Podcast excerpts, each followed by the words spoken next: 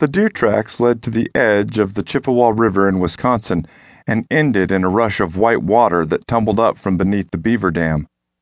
The blood trail had thinned in the last quarter of a mile, and now there was nothing, not a sign of the buck that had stood on the poplar hillside with the sun reflecting off his antlers.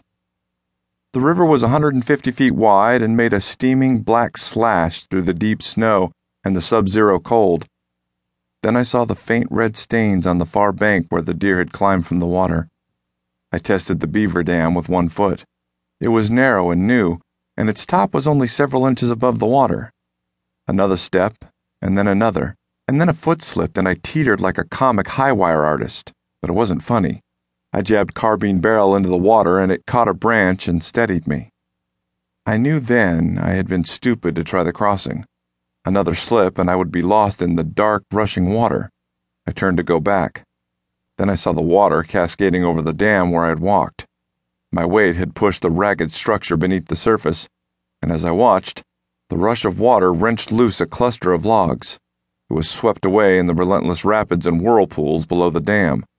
I was trapped, and panic rushed over my body and pushed everything out of focus. I should have known better. You don't cross the Chippewa River on a new beaver dam in the middle of winter.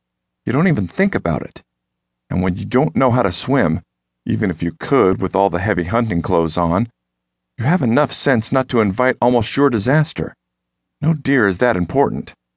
But it was nineteen forty-seven, and I was sixteen years old. The ignorance of youth defeated common sense.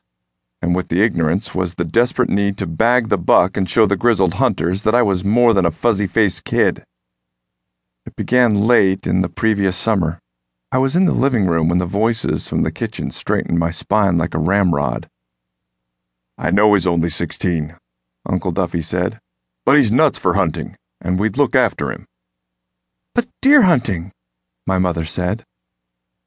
"You know he'll start sometime." I hadn't dared ask to go along. I hadn't even dared hope.